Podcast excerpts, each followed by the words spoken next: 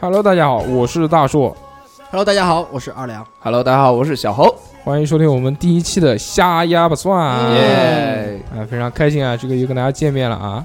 这个我们这一期呢，要跟大家聊的是这个就往期的一个节目重新回归，对不对？对对对你对，这个二两二大师又重新开张 了。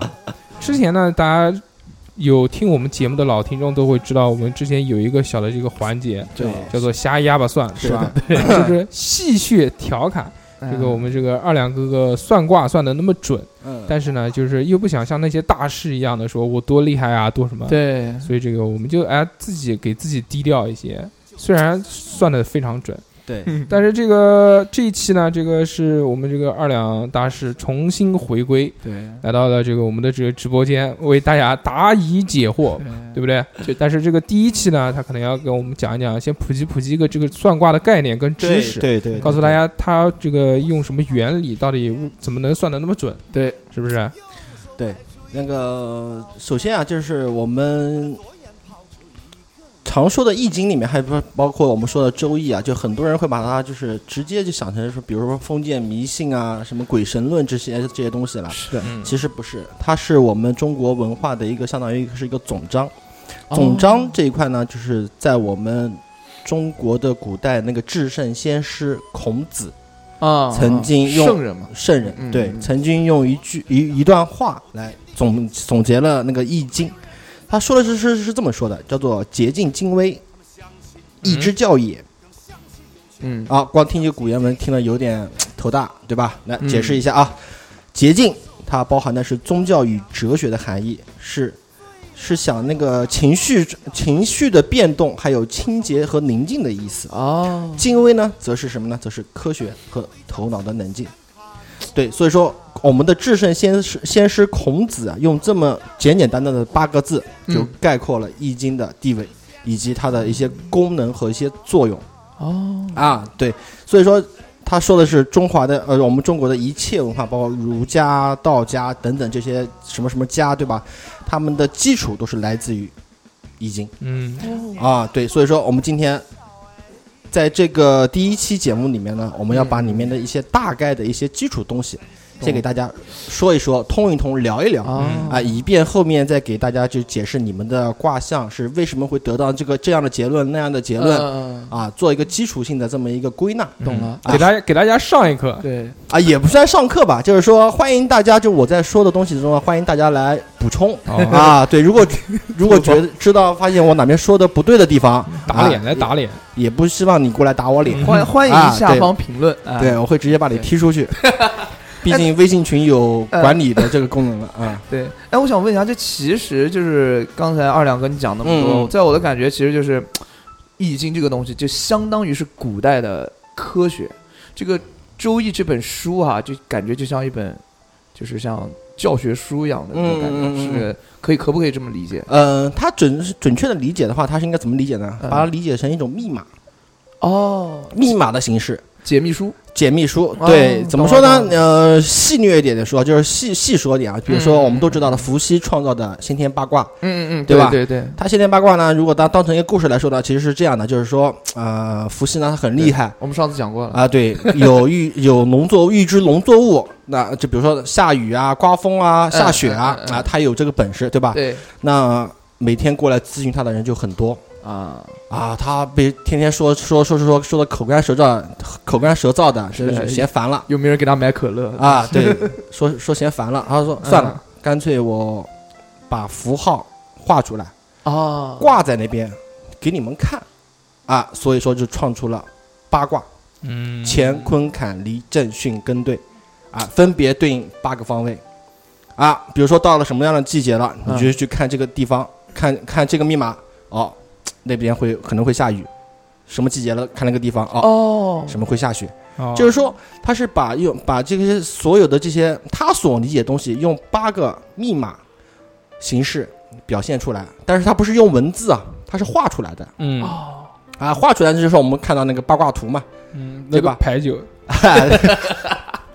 对，就是那个八卦图画画出来以嗯后嗯嗯，挂在那边，所以说叫卦，懂了，明白了吧？懂了，然后后面到后面的后人就是谁谁周文王，很出名的一个人，大家都知道，嗯对吧？嗯嗯对，周易嘛，周易嘛，他是创造了什么呢？他是创造第一个叫做后天八卦。后天八卦呢，其实也是乾坤坎离震巽艮兑，只是它的排位的方方法跟先天八卦是不同的。嗯啊，这个后面我会在后面跟大家说，或者做一个小游戏，告诉大家是怎么去排列的。嗯哦，然后他的这个他在那个八卦的基础上，延伸出了六十四个卦象。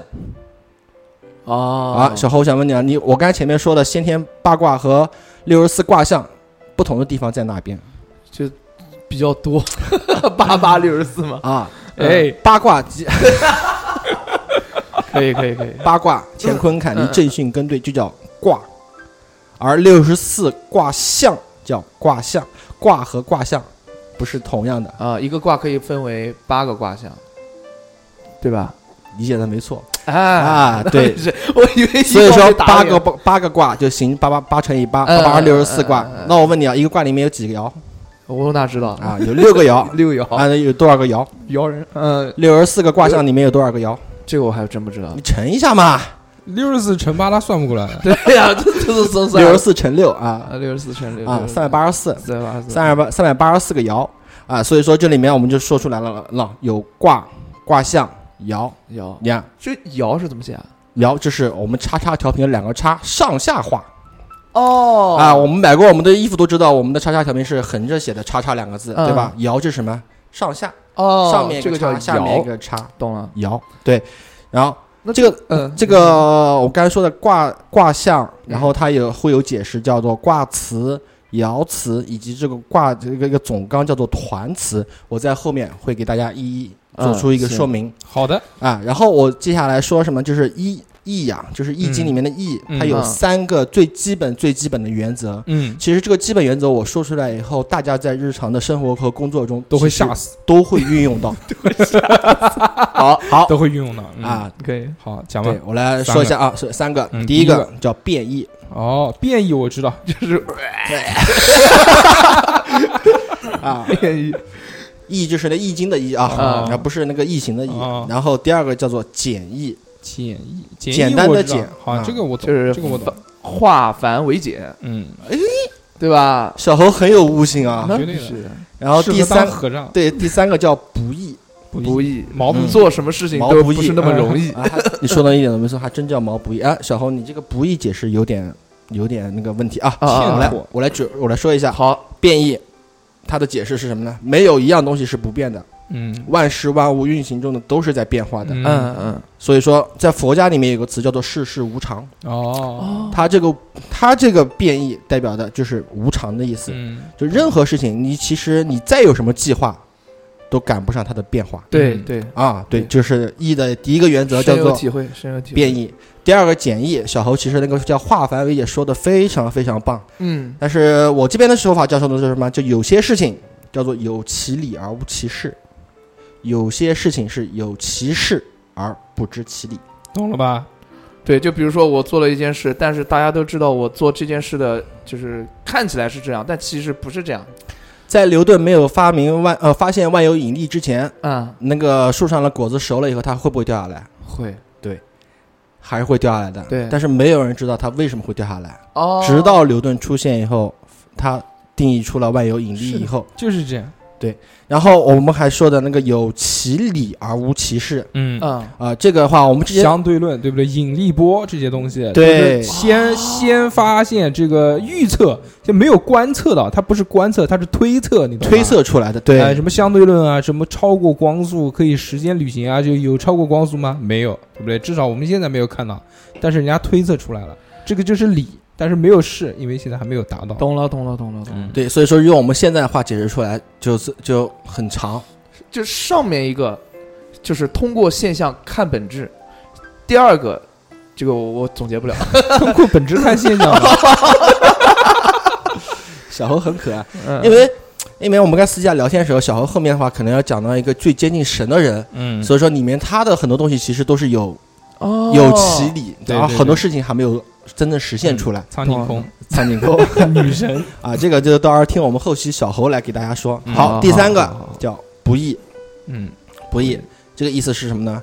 变化出万象的那个不变而永恒的存在。哇，这个小好侯，你来好翻翻拗译口，翻译一下，就是以不变应万变，差不多吧。不是你把那个话再读一遍，我都没听嗯懂。变化出万象的那个不变而永恒的存在，就是真理不是啊，这是什么？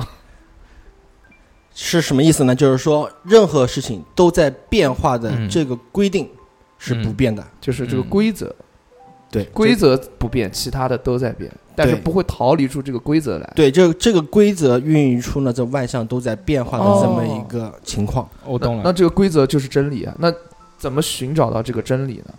这个，所以说这就是我们中国文化的一个神奇的地方。嗯，其实你想想看，如果按照当时的那个科学力量的话，能能解释说出这样的话，我觉得这是一个很不容易的这么一个对，存就在。那个时代，我的天，哪个时代？孔子的那个，就周文王那个时代，对吧？嗯，说的没错，准确的说应该是伏羲那个时代。哦哇啊，对，那个太狠了。好，然后下面我们说它的法则嗯嗯，啊，这个这这个大家都可能平时上学的时候都都有听过，叫做理象数，哦，不不懂，没听是不是过有点像那个数理化？礼像礼就是礼义理是那个呃道理的理啊啊，就是它他的道理，象就是要看到，哦现啊象就是我们刚才说的这现象，对，挂在那边给大家看的那个象要看到。哦，第三个就是数，数学的数就是对应出来的每一个数，比如说在先天八卦里面，乾坤的乾对应的数字就是天啊一一一一一对，然后兑是二，啊乾兑离离是几？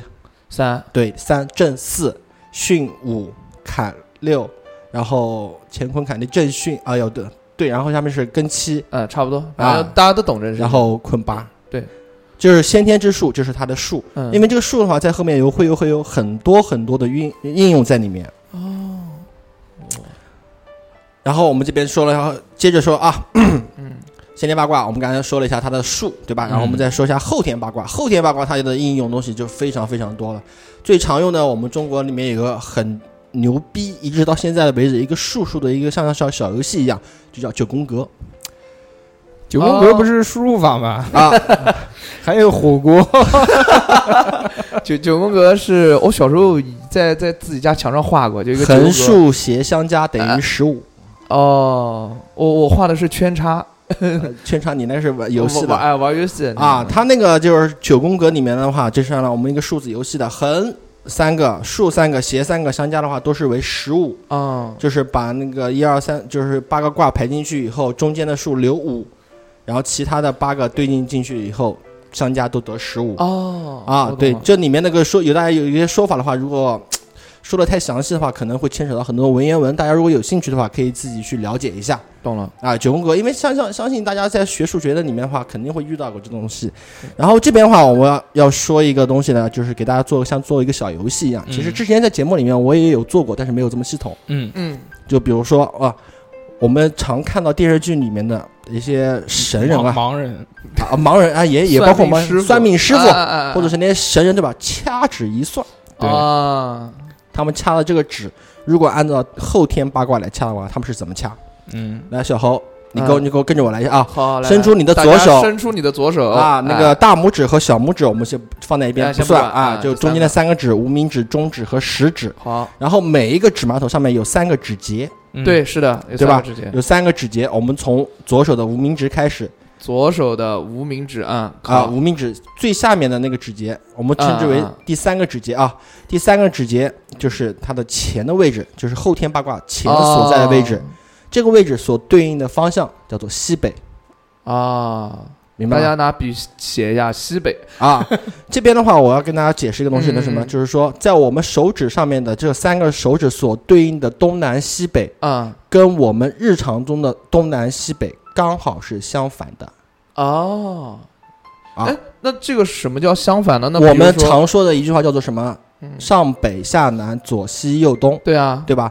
那我们在看我们的手指的时候是上南、下北、左东、右西，哦，我懂了，明白吧？所以明白说，明白明白所以说你在你的无名指第三个指节第一位西北，对，是的，对吧？对，前第一个指节坤，第一个指节哦，坤，对啊它所对应乾坤大挪移，它所 对应我懂，我懂你讲的这个是什么意思啊？ 你这个就劲乐呃劲舞团的那个反跳，我我大家大家，我跟你讲，大家搓一下那个左手的无名指，不是上下搓就乾坤大挪移就出来了。哎，对，不是这个，刚刚二两讲了，这个我大概了解了啊，就是你们看嘛，三个手指，然后每个手指有三个指节，这个三个手指并起来呢，就是一个九宫宫，对，对啊，就这个意思啊还是很明了的。看小猴那个这个坤的位置是在哪边？坤坤的位置是在左手的无名指的第一个指节，方位呢？方位应该是西南啊，啊。非常棒，牛牛逼啊，小啊猴！我哎，这个是个人都知道吧？啊我觉得啊非常棒。那好，嗯那我想问你啊，嗯正北方的坤是在第几个指节？正北方的坤啊，嗯，正北什么？坤不是西西哦，坎坎说错了，对，不好正意思北方的坎，那肯定是中指的那个，哦哦不不，中指的第三个指节没错。啊。那对中指的第一个指节对应的就是南哎，对，那就是正南方离正南方离就火嘛，哦，离牛逼啊，小猴！啊真的，我操，不去当和尚可惜了，花和尚。乾坤坎离说了四个了，对吧？嗯下面是震，这不乾坤坎坎在哪啊？坎乾坤坎离哦，坎然后是正正正嗯北，北，离是是正正南南，对啊然行后行行行，行这个这个我稍微打断一下，这个那小何能理解，相信听众们也就理解也就能理解啊了，我们就不用一个一个来讲了，你就告诉我们他们这个掐指掐什么东西。对，对掐指是什么呢？在算卦的时候，我们要对应的一个叫时空论，嗯，嗯，时间、空、空间，这个两个东西其实都是在结合在一切的算卦里面的。这么科学吗？对算卦，所以说你在那个算卦的时候，你把掐好位置以后，嗯就你能排算出，因为别人要把时间告诉你嘛，嗯，哇然后你通过你掐算以后，你可以得知到空间位置。这怎么这怎么怎么嗯算？所以说，有些之前有些朋友的话，在算卦的时候，我也会说什么大力西南方。嗯，如果你想有财的话，可以你往西南那边走，财运在西南方哦，嗯啊，或者财运在什么地方一？路向西，这只要你算命是女 的吧？啊，对，女听众偏多一些， 那他肯定啊们的对比较喜欢这个，所以说大家有兴趣啊，可以自己查着玩。好哦，啊对，好好好但是是不是这个？啊就是这个，其实掐指就相当于人家这个会计打算盘，只用于计算，对吧？就是刚才方便一点说的三原则，呃，三要素里面的那个数哦，啊，啊对应的就是它的数。指数对，藤阴明白了。好，然后我们下面该说一句，就是大家很熟悉的一句话，叫做“人法天，呃，人法地，地法天，天法道，道法法自然”然，这四句话只有最后一句话才听得 熟悉，前面三句我都没听过。这个法是什么意思？法，对，我来解从全部解释一下啊。好好好，人们依据大地而生活，那个劳作、繁衍、生息，对人法地。啊，人法地然后下面是地法天，大地依据上天的寒暑交替孕育万物；哦天法道，上天依据大道而运行变化哦啊。然后道法自然呢，那就是自然是最大的，大道根据自然之性，顺其自然而成其啊所以然。四大皆空，开心就好， 无为而治。对，什么什么？等会儿你他妈！差不其多实就它里面就相当于什么？就相当于是一个因果一样，嗯，一个闭合的这么一个因果嗯嗯嗯循环在里面。反正就跟你讲道理， 就跟你讲道理。对，对嗯就是跟你讲道理，就是跟你讲这些道理。但是你这些道理，你在生活中其实无时无刻不在用。看清现象的本质你能飞起来吗？不能，能那你只能站在地上面，人法地啊，啊，对吧？你吃的所有食物，你全在地上种出来的人法地，粮食啊，啊，地地地法天，两两两两是啊，对啊，对啊，天法道，道法自然。嗯，啊找那么多女朋友，什么东西啊？道法自然，没最有没有没有没有最后一个都没有。啊，还真的是小猴。如果你要是有一些女性朋友，如果是跟你聊的比较顺畅的话，那你真的要道法自然，嗯，就是顺其自然对，顺其自然。就反正你懂了，什么东西？对啊不了，要再看电影看到三点钟回家了。对啊，小猴就跟跟你说，就是相当于是警告你啊，如果到了那个时候，如果你不去做一个表示的话，嗯，嗯那你就不自然了。对，就禽兽不如。啊、哦，你明白了吧？那你就不自然了。好，懂了，懂了下面我们刚才就说回一开始小猴问的那个问题：啊团词、象词和爻词。嗯这个讲团词是什么呢？是把这个卦总结出来的一个大概的这么一个意思。嗯它的每一个卦里面它都有团词，但是团词很多很多，我这个没办法跟大家一一细说。有兴趣的可以去查阅一下。这个团是怎么写？团，这是我看一下，缘分的缘去掉绞丝旁，好，词呢？词就是辞海的辞。好，团词啊，团大家可以词查一下。哎，对团词，我这边就不太细说团词了。好的我来说一些象词，因为象词的话，其实很多人都有听过这么两句话，嗯，叫做“乾天行健，君子以自强不息；对，坤地势坤，君子以厚德载物。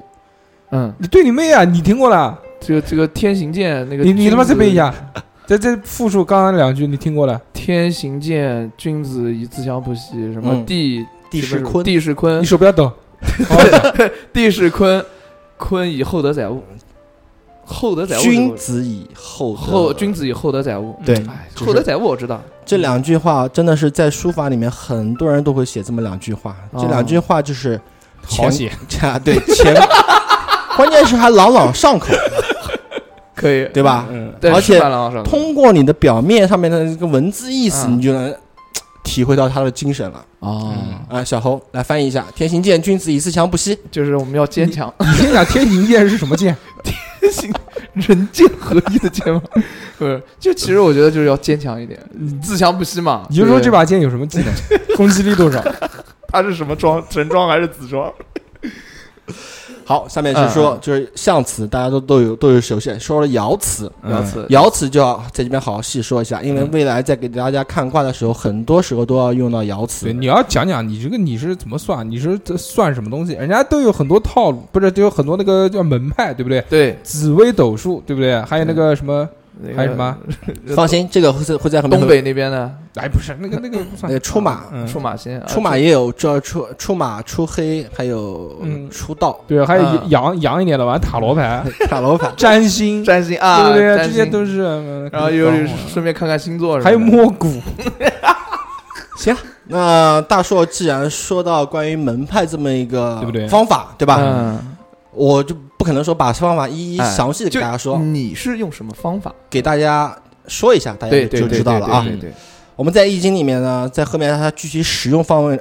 具体使用的方法上面，它分为两派六宗嗯，啊，给大家两派六宗，两派六宗嗯啊，，两派指的是什么呢？象数派嗯和易理派。嗯，嗯，小侯，来橡树啊，刚才我前面说的三要素三要素不记得了，肯定不记叫得叫了，礼啊树，嗯，然后还有那个象吧。对，哎呦我天哪！所以说在根据这个三个要素里嗯嗯嗯面嗯分为两派，一个叫象数派，一个叫易易理理派派啊啊对，然后六宗呢，它指的就是细分了，就是指的是占卜、 嗯吉祥、嗯图书、嗯老庄、儒理和嗯史事嗯，就只听懂第一个，我后面五个都不懂什么意嗯思。啊。我前面三个呢，就是他们的叫做象数派，后面三个呢，其实就划分在易理派里面嗯，啊。对，嗯这个细说其实太多了，时间不允许。嗯我们就给大家就是简单的这下么回说一下。吓我一跳，我说细说，不会是细说乾隆那个细说吧？微不私访。对，那我们这个就跟大家说一简单的说一下啊，嗯，然后基本的就是八个金卦，就是我刚才说的所说的八卦。啊，嗯乾坤坎离震巽艮兑嘛，然后六十四卦以三百八十四爻嗯，的形状，啊，因为古人嘛，主要是以看，那、嗯根据图像来说话嘛。对一个形状即卦象、爻啊、卦象和爻象。第二个呢，就是八卦所象征的东西，就是刚刚小侯无意中说了这么一句，就是乾代表的是什么天，对嗯或者为父，然后坤呢代表的是地或者是母亲啊，啊，对，所以说它的卦辞、爻辞所说的，就是代表了所有的具体的这么一个事物方面，大家理解啊。所以说，就如果就像乾卦中的那个卦辞里面，就乾代表着一个相当象征的是什么呢？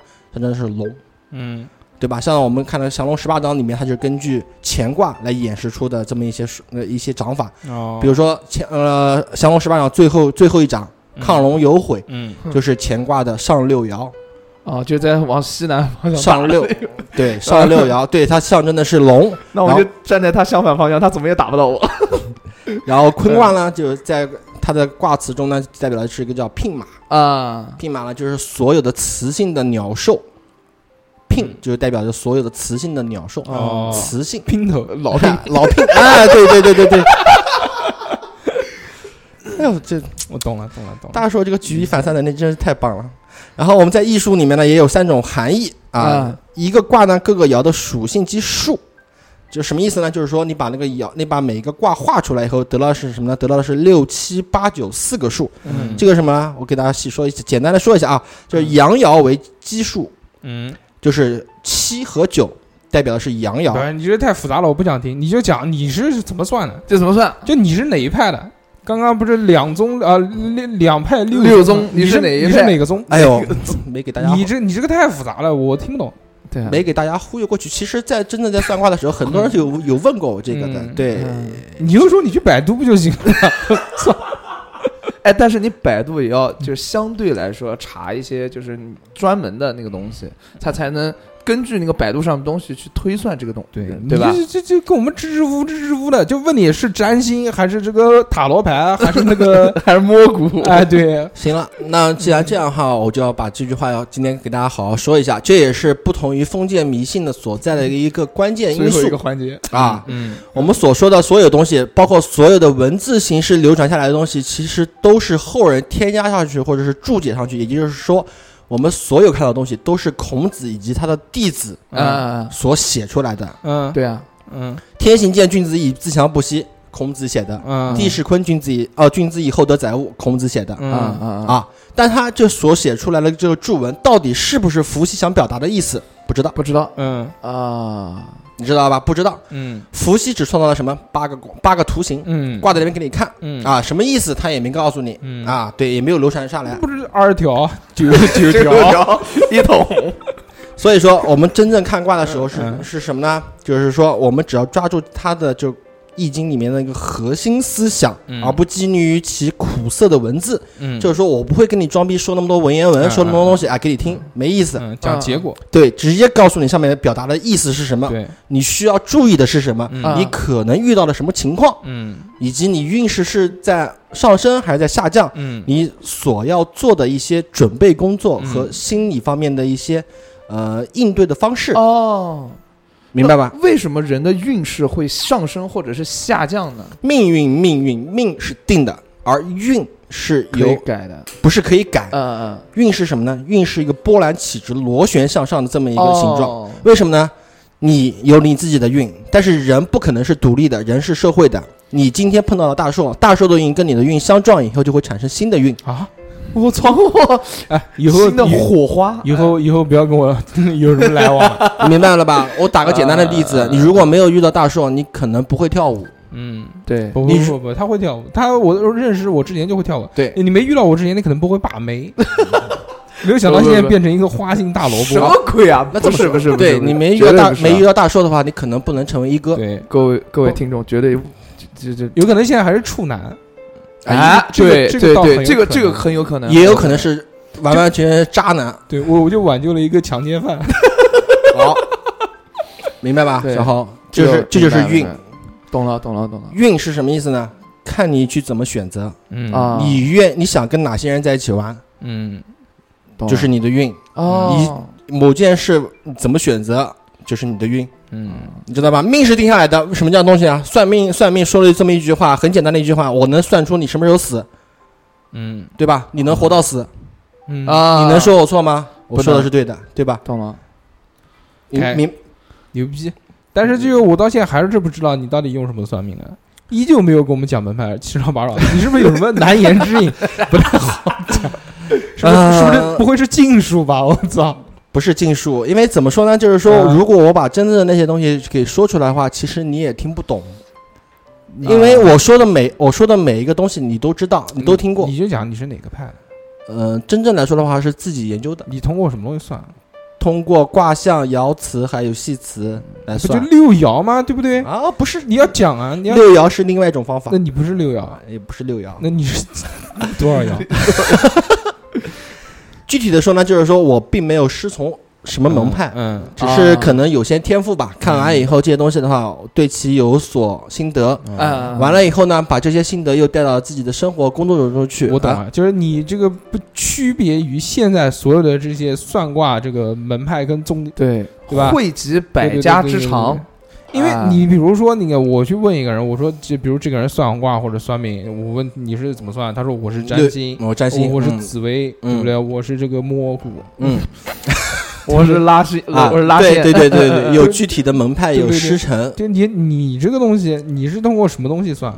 我对是通过就通过爻辞卦辞来算硬币门硬币门，对隐蔽那只是起卦闭门起卦的一种方式，嗯啊，因为起卦有很多很多种方式。嗯，哦，对懂了那你说到这边的话，那我们就把这个算卦里面所可能我在算卦的这个过程中会遇到的一些东西，我可以给大家说一下。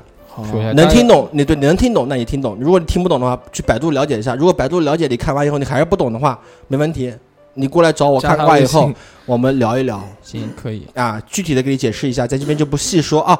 那我们就说一下啊，嗯首先，我们我们一定要给大家区分这么一个一个东西啊，嗯，周易本经》里面是没有五行之说的，哦啊，一定一定，这是一个最基本的概念，因为很多人会把五行这么一个概念混淆到《周易》里面去，嗯本经》里面是没有五行这个概念的啊，嗯嗯，这个是根本东西啊，是孔子和弟子们在写《易传》的时候加入的。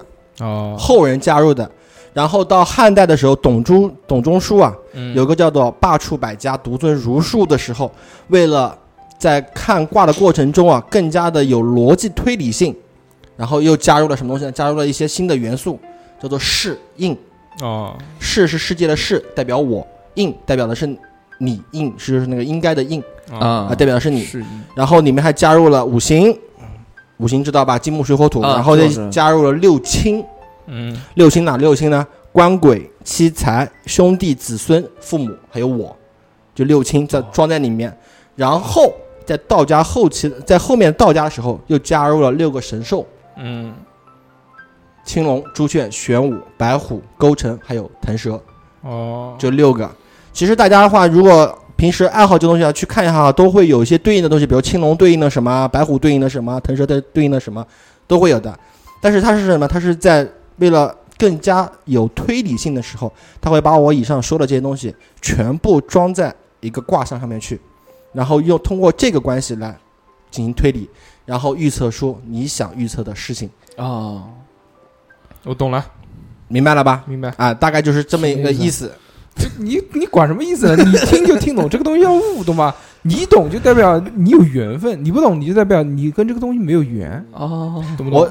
我讲个简单的给小侯听，小侯应该能懂一下啊。那叫做生我者父母，理解吧？嗯，这个我知道，啊，把你生出来的是你的父母，嗯，然后我克者为妻财，什么叫我克？我克制的人哦，我克制的人，嗯啊，因为在古时候嘛，那肯定是丈夫管钱管妻子，啊嗯，对吧？然后克我者为官鬼，啊啊官好理解官，嗯，对吧嗯？顶头上司，啊，对，都可以。鬼是什么呢？就是一些疾病、哦，灾难，你不可把控的嗯啊，叫克我者官鬼。然后我生者为子孙，明白了吧？我生的子孙。嗯然后最后一个叫什么？叫做同为者为兄弟，嗯，我们两个就是兄弟嗯嗯啊。，对，谁跟你是兄弟？妈，微信都没加， 操！哦对，然后这就把这些关系加在里面以后，然后供大家去推理嗯啊。对，然后再然后最后说一下什么呢？最后说一下就是在古代的时候，儒家、佛教没进来的时候，我们三大教、三大三大信仰是什么呢？嗯三大哦也不算信仰，叫做嗯道、法、儒。嗯道家追求的是什么？道家追求的其实到现在为止，我们中国人一直在沿用，就是什么和谐、嗯阴阳的平衡。嗯嗯啊，然后法家是对比的什么呢？就五行论，相生相克和比合。嗯，嗯，相生相克好理解，比合是什么意思呢？你问小何啊，你不要问我， 我不知道 比合就是我们俩一样，比什么什么比，我是金，你是金，我是火，你是火，嗯嗯，比合、哦没有相生相克这么一层关系在懂里了面。懂了，这个我知道比合。了，对，嗯儒家是什么呢？儒家就是现在我们所说的人伦和六亲嗯，啊， 这三个，就我是懂了。最高小小何就有六亲不认，这什么六经不认？怎么可能？其实我们大家可以想象，把这三个融合在一起，其实就是我们现在的中国人一种为人处事的这么一个方针。嗯啊，了解。对，所以说我们我在给大家看卦下下巴算的时候，看卦的时候，大家就是嗯我们就是算的好玩啊。嗯，其实相当更多的是什么呢？大家如果有什么不开心的事，或者不顺利的事，或者什么拿捏不定的事情，对，我们来聊一聊。嗯通过卦象，我们看一下有一个什么样的好的方法建议给你。嗯当然，你也可以不选择，嗯条条大路通罗马，你可以是的不选择，对我们就听着玩，嗯对吧？可以。有好的，你作为采纳以后你就去用；不好的，你就当我就是跟你开开玩笑。对，我就是说就一是笑就是啊下下巴算，对嗯对这个我上面说的这些总结出来这么一些基础的东西，就是我日后可能为大家在算卦的时候所要运用到的东西。哦，对，对啊所以说要给大家说明说清楚，要不然的话大家会以为我是什么真封的建迷真信真。的是下下巴 算。好，感谢大家，嗯第一期我们就说到这边。行行好行，我懂了啊，嗯这个这似期懂非懂。这期这个二两讲的非常好，不管怎么样，就至少对于我跟小何这两个，这个对于这个易经啊，包括这些玄学啊，这个啊，嗯，小白什么都不理解的这个人呢，也能听懂了，对这就非常棒。其中里面还有很多做人的道理，关键是，对，说的一点比没如说错。和谐啊，对，不要兄花弟心啊， 什么鬼？对，兄弟之间啊，齐就是心齐心，对齐对心协力啊。对对，对然后不要有那些所谓的鬼勾区心鬼区鬼呃区勾勾心斗角啊，嗯还有对化繁为简对，化繁为简，对对对，非常好还小有白脚踩两只船，什么鬼啊？要道法自然。还有对计划赶不上变化这个啊东对，西。计划赶不上变化。 我操，说好的一个，哎，又来了一个，一个我操，反啊！ 我的天啊哎呀，哎呀，哎呀，子虚乌有，哎，好吧真。的是啊，这个我嗯感觉这期是专门给小猴做的啊。绝对，绝对 呃，如果就是让下他一期做有人可的道理能，那让二两哥就给我们带我算一卦，是吧？然后啊，你排队在后面，啊，没事，就是对对吧？就哎，大概作为一个主播，不能有那个特权吗没？有特你哎权。好，可以。你的特权就是把妹啊！什么鬼？我对们啊我们没有没有没有我没们有做电台这个嗯之前已经立下了规矩，我们规矩定的很明确。我们说这个做主播哎，这个不许操粉，不许操粉，对，已经给你他妈开了一条后路了，你还想怎么样？你还想这个插队算卦，是不是人？ 啊，也是。